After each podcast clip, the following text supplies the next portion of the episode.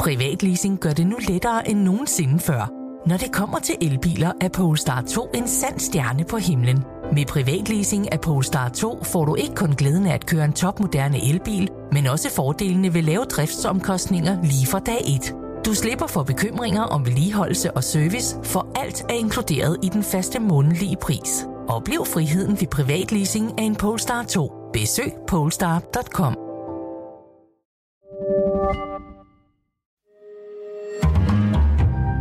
Berlingske. Jeg er 1,81 høj og vejer sådan cirka 85 kilo. Hvis jeg taster de to tal ind i en BMI-beregner, så bonger jeg ud som overvægtig. Jeg har nemlig et body mass index på lige nøjagtigt over 25. Hvis jeg tog 14 kilo på, så vil jeg have en BMI på over 30, og dermed kravle op i kategorien svært overvægtig. Og derop, der ligger knap hver femte dansker. Men dem kommer Novo Nordisk nu til undsætning. Medicinalgigantens nye vægttabsmiddel Wegovy er netop blevet lanceret i Danmark, og overlæge Philip Krav Knob kalder det et paradigmeskifte. Det her øh, præparat får i gennemsnit folk med svær overvægt til at tabe sig mellem 15 og 20 procent i øh, kropsvægt. Prøv lige at hjælpe mig her, Philip, i forhold til andre præparater og andre metoder, vi har til at behandle folk for fedme med. Hvor, hvor, hvor, hvor meget Altså det? det her det er over dobbelt så godt som eksisterende vægttabspræparater. Det er der ingen tvivl om. Men Sundhedsstyrelsen kategoriserer ikke overvægt som en sygdom. Så hvorfor skal vi medicineres ud af det? Risikerer vi ikke en situation, hvor svært overvægtige vælger medicin over slankekuren? Philip Krav Knob er min gæst i Pilestræde i dag. Mit navn er Kåre Svejstrup. Velkommen til.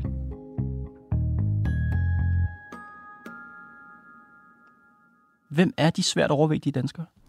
Ja, altså det er jo en femtedel af den danske befolkning, så det er i vid udstrækning nogle helt almindelige øh, mennesker. Øhm, men altså, de er jo karakteriseret ved, at de vejer for meget i forhold til, hvor høje de er, øh, hvis du ser på øh, deres BMI, som er udregnet på den måde.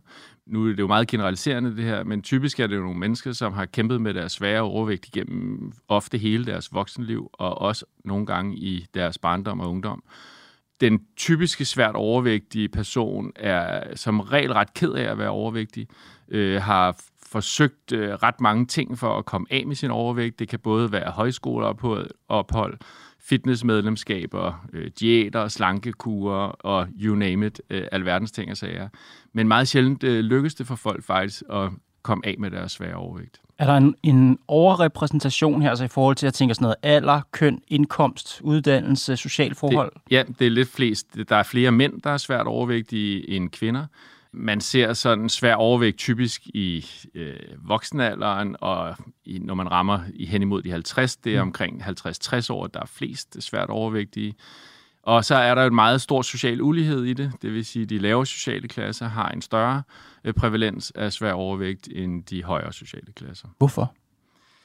Øh, det er formentlig et spørgsmål om, om ressourcer til at håndtere en sund livsstil i forhold til ikke at gøre det.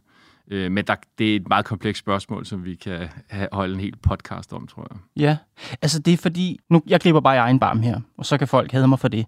Men jeg, nogle gange, hvis jeg ser svært overvægtige mennesker på gaden, så det er ikke fordi, jeg egentlig sådan har tænkt så meget over det, men min udenbare reaktion inde i min hjerne, det er bare, hvorfor spiser de ikke noget mindre? Hvorfor dyrker de ikke noget mere sport? Hvorfor har de givet op på deres krop? Er det urimeligt at tænke sådan?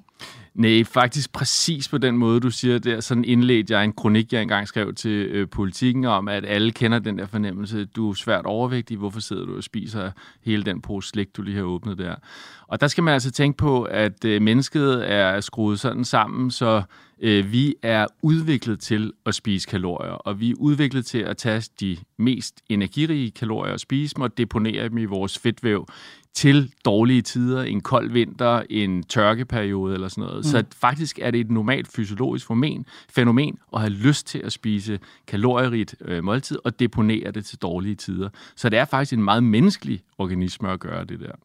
Ja, men vi lever jo ikke i stenalderen. Vi lever i en tidsalder, hvor det er nødvendigt. Det ved vi jo godt. Det bliver jo printet ind i hovedet øh, på os, fra vi er helt små i skolen og i tv og alt muligt andet. Du skal huske at dyrke motion. Du skal huske at spise sundt. Men, men de her mekanismer, jeg taler om her, det er jo altså nogen, der er udviklet igennem de sidste halvanden til to millioner år. De er langt stærkere, end hvad, hvad mor og far siger, eller hvad skolelæreren siger, eller hvad du får at vide i OPS i, i fjernsynet. Så når jeg ser en meget tyk person på gaden, så skal jeg ikke... Øh Jeg skal ikke tænke, hold kæft, det er en, som ikke kan finde ud af det. Jeg skal tænke, ej, det er en, som har en, en 2 millioner år gammel indprintet, hvad skal man sige, spiseltrang.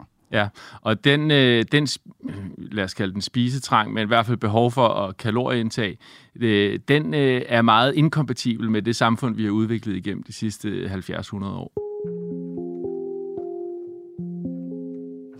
Hvorfor er det egentlig et problem, at folk er svært overvægtige?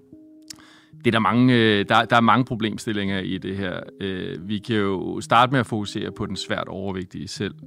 Øh, som jeg nævnte for lidt siden, så øh, er den svært overvægtige ofte præget af dårlig livskvalitet. Er ked af at være øh, svært overvægtig, har en ofte en dårligere seksualfunktion for eksempel, har ofte et lavere selvværd, har ofte øh, brug for øh, flere sygedage på arbejdet, øh, som også skal, kan skubbe på den her reducering af livskvalitet.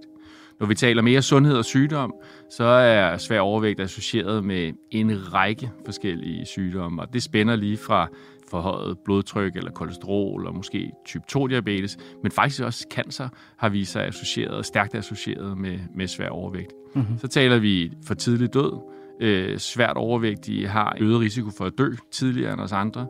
Så kan vi tale samfund og økonomi. I samfund, der har større prævalens af svær overvægt, der er udgifterne til sundhedsvæsenet dyre, der er større udgifter til overførselsindkomster, man mm. får mindre produktion øh, og dermed mindre indtægter for skat. Så der er en lang række af problemer associeret med svær overvægt. I forhold til de andre folkesundhedsudfordringer, vi har, altså jeg tænker, rygning, alkohol, øh, manglende søvn, depression, stress, psykisk sårbarhed. Alle de ting, vi godt ved er store udfordringer for folkesundheden. Hvordan rangerer fedme i forhold til de ting? Jeg vil sige, at det er nok i top 3. Forstået på den måde, at som du indledningsvis nævnte, at det er op mod en femtedel af den, af den danske befolkning, der, der døjer med svær overvægt og potentielt kan øh, døje med alle de problemer, vi, vi lige talte om før. I sidste uge lancerede Novo Nordisk så et nyt vægttabsmiddel i Danmark. Wegovy hedder det. Hvordan virker det? Wegovy er sådan set det, man kalder en analog af et øh, lille hormon, vi selv laver nede i tarmen, der hedder GLP-1. Og det her hormon, det bliver frigivet, når man spiser et måltid mad. Øh, så efter et måltid mad, så bliver det her hormon frigivet til blodbanen, hvor det så flyder med blodet til det målorganer, hvor det virker via GLP-1-receptorer, modtagemolekyler, som man kan kalde det. Og op i hjernen, der har vi altså også de her GLP-1-receptorer, så efter måltidet, GLP er blevet udskilt, de rammer GLP-1-receptorerne op i hjernen, hvor de inducerer en fornemmelse af reduceret appetit, øget øh, mæthed, så spiser man mindre, og så taber man sig i vægt. Så Wegovy får kroppen til at narre sig selv? Øh, man kan sige, at du potenserer en allerede eksisterende mekanisme i kroppen. Mm-hmm. Det vil sige, at du putter lidt ekstra GLP-fuel på kroppen, og det gør, at man så har en endnu mere reduceret appetitfornemmelse, eller en endnu mere øget mæthedsfornemmelse, og så spiser man mindre. Når det hele tiden fungerer sådan, så kommer man også til at tabe sig. Hvordan bruger patienten det? Det er et øh, stof, som man skal indsprøjte i sin underhud. Det vil sige, at man tager enten en hudfold i maven, og så indsprøjter man det i underhuden der, eller en hudfold i låret for eksempel, og indsprøjter det der. Og det gør man en gang ugenligt. Og det er sådan en pen, ligesom hvis det var insulin for eksempel? Ja. Hvordan oplever patienterne det? Altså, hvordan føles det for patienterne? Ja, du kan forestille dig, at, eller det ved du måske selv, der er jo sådan en gråzone mellem at have nedsat appetit og kvalme. Der skal man selvfølgelig lige tune sig ind på, hvor man, hvor man ligger henne, og kroppen skal lige vende sig til den her, det her ret høje niveau niveau af det her GLP-1-hormon. Så kvalme er den hyppigste bivirkning til øh, Wegovy. Bliver det kedeligere at spise mad? Det er meget sjovt, du spørger, fordi jeg har faktisk patienter, der fortæller mig, at de oplever en ændret præference for fødevarer. Og i mange tilfælde kan det være rigtig godt, fordi man ændrer sin præference for at gerne vil spise fedt, sukkerholdigt, salt øh, mad, til måske mere at spise lidt mere bittert, lidt mere grøntsags, øh, med lidt flere grøntsagssmage, og det er jo enormt positivt, hvis du gerne vil tabe dig og have et sundere liv. Mm-hmm. Men der er altså også nogen, der oplever, at de for eksempel ikke får de samme smagsoplevelser, eksempelvis ved at drikke rødvin. Og det har jeg faktisk haft patienter, der har sagt, at det er en væsentlig grund til, at de ikke har lyst til at tage GLP-1-baseret behandling. Ja, du sagde jo, en af de udfordringer for svært overvægtige tit det deres nedsatte livskvalitet hvis man tager maden fra dem, det vil også at nedsætte deres liv, eller glæden ved mad fra dem, det vil også at nedsætte deres livskvalitet.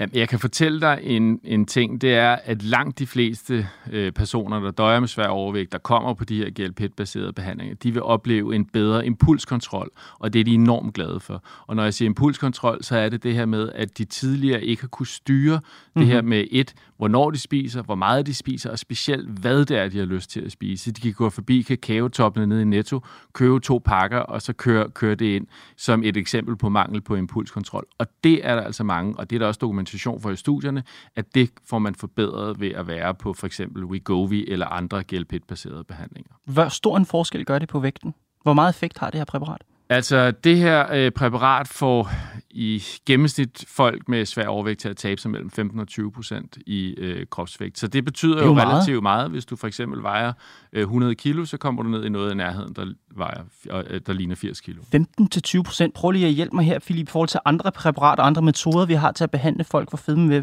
Hvor, hvor, hvor, hvor meget altså, det? det her det er over dobbelt så godt som eksisterende vægttabspræparater. Det er der ingen tvivl om. Hvem er det her øh, tilfælde? Hvem kan, hvis folk sidder derude og lytter med og tænker, wow, det lyder godt det her. Hvor, øh, hvor fed skal man være, undskyld, for at få det her præparat?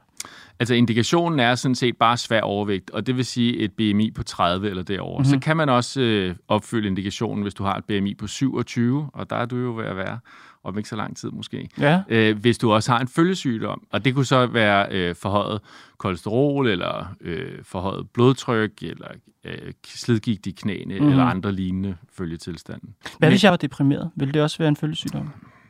Altså, det, øh, det, det er ikke fuldstændig klart defineret i øh, indlægssedlen. Så det er noget, som... Øh, men det, det vil man nok ikke mene var en klassisk følgesygdom til svær overvægt.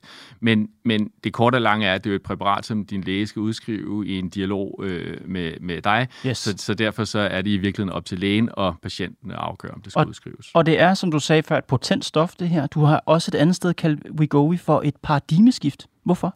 Ja, det har jeg dels fordi, at præparatet er mere end dobbelt så potent som de vægttabspræparater, som vi øh, kender ind, indtil videre. Mm-hmm. Og så er det også det første, eller formentlig det første i en række af lignende præparater, der vil komme på markedet inden for de næste ganske få år, som faktisk har endnu større virkninger på øh, kropsvægten end, end Wegovy. Mm-hmm. Øh, så, så jeg opfatter det lidt det her som det første stof, der giver et rigtig stort, relevant vægttab på svært overvægtige, og så øh, også øh, kridter banen op til fremtidens måske endnu mere potente midler.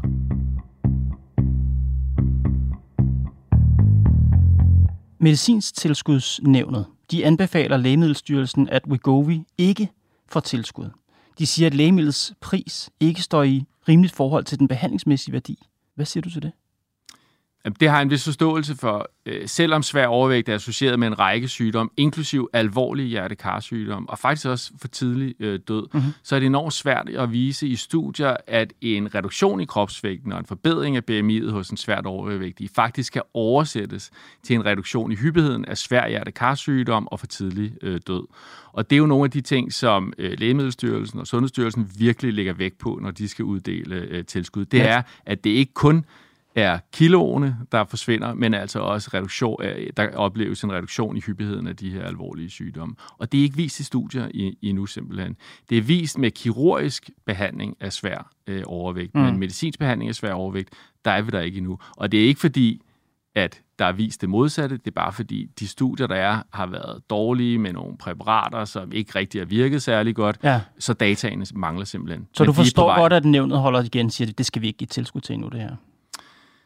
Jeg, jeg, jeg vil sige, at jeg har en vis forståelse for det. Men for, ikke helt forståelse? Nej, fordi altså, der, nu, nu er det jo sådan, så, at man kan søge individuelt tilskud. Så, så jeg vil sige, at øh, det kommer jo meget an på, hvordan det individuelle tilskud kommer til, altså mm. hvilke krav, der skal opfyldt, for at man får det. Det må tiden jo vise, når vi begynder at sende de her tilskudsansøgninger, okay. hvem det er, der får det. Fordi jeg vil helt klart mene, der er nogen svært overvægtige i vores samfund, mm. der har mange følgesygdomme, der døjer meget med det svære overvægt, der burde have tilskud til det. Selvom præparatet ikke kan bevises, at det virker på deres følgesygdomme? Det jeg sagde før, det er, at det ikke kan det er ikke bevist endnu, at det reducerer risikoen for de alvorlige hjertekarsygdomme mm. og for tidlig død. Ja. Der er en række risikomarkører, for eksempel, hvor vi ved, det virker. Okay. Der er også øh, ting, hvor altså følgesygdom, hvor det også har en god effekt, som søvnapnø, øh, forhøjet mm-hmm. kolesterol og så videre. Nævnet skriver videre, behandling med Wegovy har ikke vist et vedvarende vægttab da studiernes varighed i øjeblikket kun er på højst to år. Derfor ikke sikkert, om patienter kan fastholde et opnået vægttab. Hvad siger du til det? Jamen, det er fuldstændig øh, korrekt sådan set. De ja. længste data, øh, de er, det er toårsdata. Man, og man, man oplever det, det største vægttab på Wegovy inden for det første år. Og så er der data, der tyder på, at så når du kommer ned og har tabt dig de der, lad os sige, 15-20% i kropsvægt, så findes der også data på, at du kan holde den kropsvægtsreduktion i yderligere et år, altså op til to år. Der findes ikke flere data. Øh, altså, man kan jo sige, kræver man uendelig mange års øh, data, før man lancerer et, ja. et stof eller giver tilskud. Det er jo, altså man bliver nødt til at sætte et, et cut-off på et eller andet tidspunkt. Mm-hmm. Det er simpelthen for tidligt. Altså det er for tidligt at sige, om det er noget, der virker på lang sigt, det her. Ja, i hvert fald yderligere længere end, end to år, ikke? Ja. Og så skriver nævnet noget, som jeg synes er meget interessant. De skriver, herudover vurderer nævnet, at der ved tildeling af tilskud til Wegovy er risiko for, at lægemidlet anvendes før der er forsøgt nonfarmakologisk livsstilsintervention, og risiko for, at behandling med Wegovy ikke gives som supplement til livsstilsintervention. Groft sagt, Philip, det er nemmere for lægen at stikke fru Hansen en recept, end at prøve at overbevise hende om, at hun skal spise sundt og motionere. Hvad siger du til det? Den vurdering har det lidt svært med, vil jeg sige. Øh, for det første, hvis man øh, har med svært overvægtige at gøre, så vil man vide, at øh, langt, langt størstedelen af dem, som jeg sagde indledningsvis, har kæmpet med svært overvægt fra typisk tidligt øh, voksenliv. Men langt, langt de fleste har også rigtig meget prøvet på at komme af med den svære overvægt via livsstilsændringer, som nævnet efter, efterlyser der. Og det er både diæt, det øget motion. Så jeg, jeg synes, det måske er en lille smule provokerende i virkeligheden, at nævnet siger, at, at de overvægtige ikke øh, hvad, hvad kan man sige, er motiveret til at prøve livsstil, før de går op til lægen og får go. Men det er ikke det, jeg hører nævnet siger. Det, jeg hører nævnet siger, det er, at de ser, at der er en risiko for, at nu hvor der kommer det her præparat mod fedme, så vil praktiserende læger rundt omkring i landet måske enten føle sig presset til, eller synes, selv synes, det er nemmere, bare stikke folk en recept på noget fedmeregulerende medicin, i stedet for at tage den hårde snak med dem. Prøv at høre, øh, mindre rødvin, sundere kost, øh, flere løbeture. Det er simpelthen nemmere bare at stikke en recept på noget fedmenedsættende medicin. Ja, nu skal det jo gøres i øh, samtidig. Altså, de skal jo følge hinanden. Når man behandler med Wegovy, så er det altså også, at man skal fortælle, at øh, du bliver nødt til også at tænke på din livsstil. Du bliver nødt til at fokusere på at ja. øge din motion og øh, reducere dit kalorieindtag. Ja, det skal det. Det bør det gøre. Ja. Men nævnet siger, at de ser en risiko for, at læ- travle læger, du ved, og det kan være svært at snakke med folk. Det er jo også noget meget nært at snakke med dem om. Det er simpelthen nemmere bare at stikke dem recepten det, det, det kan der også være en vis øh, ræson i, fordi at øh, den livsstils, de livsstilsændringer, som nævnet efterlyser, det, det er jo noget, der har været fuldstændig mislykket de sidste 30 år. Så derfor så er, kan der, er der noget, der tyder på, at den ligesom formaning om livsstilsændringer, som den svært overvægtige ofte møder hos en praktiserende læge, faktisk er med til at stigmatisere den svært overvægtige, gør, at man ikke har lyst til at håndtere sin svær øh, overvægt via ens egen læge. Så øh, jeg synes, man skal passe på med at slå de svært overvægtige oven i hovedet med livsstilsændringer. Løser det her præparat stigmatiseringen af svært overvægtige mennesker? Noget af den stigmatisering, der er, kommer fra, at den svært overvægtige udmærket godt ved, at hvis man spiser mindre, motionerer mere, kommer i en negativ energibalance, så taber man sig. Det får man konstant at vide via ja. egen læge, ja. når du går til diætist, når du går til din coach. Når du møder hvis, folk på gaden. Når du møder folk på ja. gaden, din familie osv. Mm. Hvis du hele tiden fejler der, så bliver du ked af dig selv, og så kan du blive stigmatiseret. Kunne der være en risiko for, Philip, at nu hvor der også er et præparat mod fedme, at næste gang jeg ser en svært overvægtig på gaden, så tænker jeg ikke bare, hvorfor spiser du ikke sundere, eller hvorfor løber du ikke bare en tur? Så tænker jeg også, hvorfor har du ikke bare taget den den hvad hedder det, medicin, som gør, at du ikke er fed. Altså, kan det i virkeligheden bare blive ført til endnu mere stigmatisering af svært overvægtige? Altså stigmatiseringen kommer jo typisk af, at man ikke kan leve op til det løsningsforslag, man er blevet præsenteret for. Og nu er der en løsning, der og hedder, kommer der du kan løsning. bare tage en sprøjte, så slipper du for det der. Det har du ikke engang gjort. Ja, det, det, synes jeg, man, det synes jeg, man skal passe på med. Øh, og en af grundene til det, det er jo, at, øh, som vi lige har været inde på, at man ikke får øh, tilskud til det her. Det vil sige, at det er et relativt dyrt præparat for den enkelte. Mm-hmm. Øh, koster op mod 2400 om måneden, og det er jo langt fra alle danskere, der har råd til det. Så der synes jeg virkelig, man skal passe på med at dømme folk ude, fordi mm. de ikke tager Wegovy og er svært overvægtige. Regina Fjendbo, hun er tykkeaktivist. Hun skriver på Instagram, at det her, det her præparat, det er endnu en grund til at stigmatisere tykke mennesker. Ja, det må hun lige uddybe øh, over for mig, hvad, hvad hun egentlig mener med, med øh, det. Jeg ser det mere som en, en mulig løsning for mm. nogle mennesker, der lever med svær overvægt. Der er selvfølgelig også nogen, der er svært overvægtige, der ikke nødvendigvis er særlig usunde, har det godt med deres krop, lever et sundt og et lykkeligt øh, liv, og de skal måske ikke øh, gå til lægen og efterspørge Wegovy. Mm.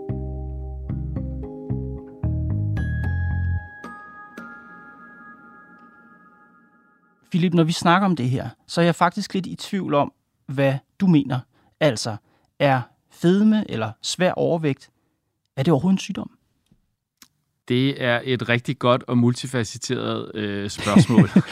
Der, for nogen er svær overvægt øh, helt klart øh, en sygdom, som, som jeg ser det. Det er de folk, der på grund af deres svære overvægt for eksempel har en nedsat livskvalitet, er ked af det i deres dagligdag, bliver nødt til ofte at melde sig syg på arbejde på grund af følgesygdomme, og netop også på grund af følgesygdomme har en kæmpe stor risiko for at udvikle for tidlig alvorlig hjertekarsygdom, øh, har en stor risiko for at dø for tidligt. Når man anskuer det sådan, ja, så burde svær overvægt være opfattet som en, en sygdom. Og det er det jo ikke ifølge Sundhedsstyrelsen. Nej, og det er jo nok fordi, at vi har den her definition af svær overvægt, der er baseret på øh, BMI, hvor der vil være en gråzone af folk, der har øh, et BMI på 30 eller derover, som ikke er specielt usunde. Det klassiske eksempel, det er jo ham bodybuilderen, der har en enorm stor muskelmasse, vejer rigtig meget, har en meget lav fedtprocent, men stadig har et BMI på over 30. Definitorisk mm. set øh, overvægtig, men det, hold, det holder jo ikke rigtig øh, vand. Og så tænker jeg, hvis svær overvægt ikke er en sygdom, hvorfor skal vi så medicineres mod det? Jamen, det er netop fordi, at svær overvægt er associeret med så mange sygdomme, med for tidlig død og også alvorlige hjertekarsygdomme. Det er associeret med nedsat livskvalitet. Det er også associeret med mentale øh, lidelser, depression og blandt andet også øh, cancer. Kan du se, der er en glidebane her? Altså det, jeg tænker, det er, hvis vi skal til at medicinere os mod ting, som fører til sygdomme, så er der godt nok mange ting, vi skal til at tage sprøjter og piller for. Altså, ja. der er mange ting, vi kunne, om så må sige, medicinere os ud af i den her verden. Er, er der en glidebane i det? Ja, nu siger du, at vi kunne. Det er jo noget, vi gør i vid udstrækning i forvejen. Mm-hmm. Der findes medicin mod, øh, til rygeafvænding, der findes øh, medicin til afvænding af alkoholisme. Vi behandler for eksempel forhøjet kolesterol, som også øger risikoen for alvorlige hjertekarsygdomme og for tidlig død. Det behandler vi med kolesterolsænkende medicin osv. Så, og så det den... taler ind i det forebyggende, altså øh, forebyggelsesmedicin, kan man sige. Er det den, er det den rigtige vej at gå? Tænker, spørger, spørger jeg måske sådan lidt abstrakt. Altså det der med, at vi har nogle problemer, vi har nogle folkesundhedsudfordringer i vores, øh, vores samfund, øh, formentlig fordi samfundet er struktureret, som det er. Og så opfinder vi en masse medicin til at undgå følgerne af de ting, som vores samfund byder mm. os. Forstår Jamen, du, hvad jeg mener? Jo, jo, men igen er det et lidt, lidt, lidt snævert synet øh, opfattelse i virkeligheden, fordi altså, du spørger, skal vi medicinere os ud af det her problem? Og det er jo, en, det, det er jo et alt for simpelt spørgsmål i virkeligheden. Øh, vi skal ikke medicinere os ud af fedmeproblematikken. Der mener jeg som person, at vi ja. skal forebygge os ud af den. Men du sagde selv, vi har i 30 år forsøgt at få folk til at blive sundere, mindre fede, motionerende mm. videre. Det virker ikke. Du har også sagt til mig inden det her interview, at vi kan se, at mængden af svært overvægtige bliver bare ved med at stige og stige og stige i samfundet. Yes. Vi ved godt, hvorfor at den danske befolkning bliver større og større, og flere og flere bliver svært overvægtige. Ja. Det, det er simpelthen fordi, at der bliver en lettere og lettere adgang til billigere og billigere og dårligere og dårligere kalorier. Ja. Hvis du øh, tænker tilbage på din barndom, så var en sodavand et luksusfænomen, du fik en gang om ugen, måske i weekenden, mm. eller til at være heldig at få til en børnefødselsdag. Den var cirka en, en tredjedel af de sodavand, øh, dine børn måske øh, mm. drikker, og den kostede øh, meget mere. Så det er en af de væsentlige grunde til, at øh, svær overvægt stiger i Danmark. Så hvis vi ikke skal... Selvfølgelig er du glad for, at der kommer præparat til behandling af svært overvægtige, som står i et behandlingsforløb osv., men hvis vi ikke skal medicineres ud af den her fedme, må jeg kalde det en epidemi? Det må du gerne. Hvis vi ikke skal medicineres ud af fedmeepidemien, hvad skal vi så gøre? Det her, alt det andet, vi har gjort de sidste 30 år, har ikke virket. Jeg mener, at den måde, vi skal angribe fedmeepidemien, bør være at have et meget, meget stringent fokus på forebyggelse. Og når jeg siger forebyggelse, så mener jeg ændringer, der gør incitamentet for at spise og drikke dårlige kalorier mindre. Det vil sige, at man kunne gå ind og regulere prisen på nogle af de her dårlige kalorier. Man kunne øh, regulere på, om der måtte være sodavandsautomater i skoler. Man kunne, reducere, øh, man kunne regulere på, hvor mange, hvil, og, hvor mange og hvilke reklamer, som børn blev eksponeret for i form af slik osv. Øh, hvorfor er det kun tobaksvarer, der skal pakkes ind og have neutrale indpakninger og være bag øh, afskærmninger i butikkerne, mens slik og dårlige kalorier, det kan ligge og være indpakket i festlige indpakninger øh, og tale direkte til vores børn. Det var Pilestrædet for i dag. Philip Krav Knob er sideløbende med sit virke som overlæge og forskningsleder på Center for Klinisk Metabolisk Forskning, også konsulent og rådgiver for en række medicinalvirksomheder. Heriblandt Novo Nordisk, som producerer Wegovy. Men Philip har ikke været en del af udviklingen af præparatet og har ingen økonomisk vinding ved salget af det. Derfor er det ikke en del af interviewet. Pilestræde er lavet af Mads Klint, Johanne Dibjerg Holgersen, Nicoline Odgaard Sørensen og mig, Kåre Svejstrup. Vi er tilbage i morgen.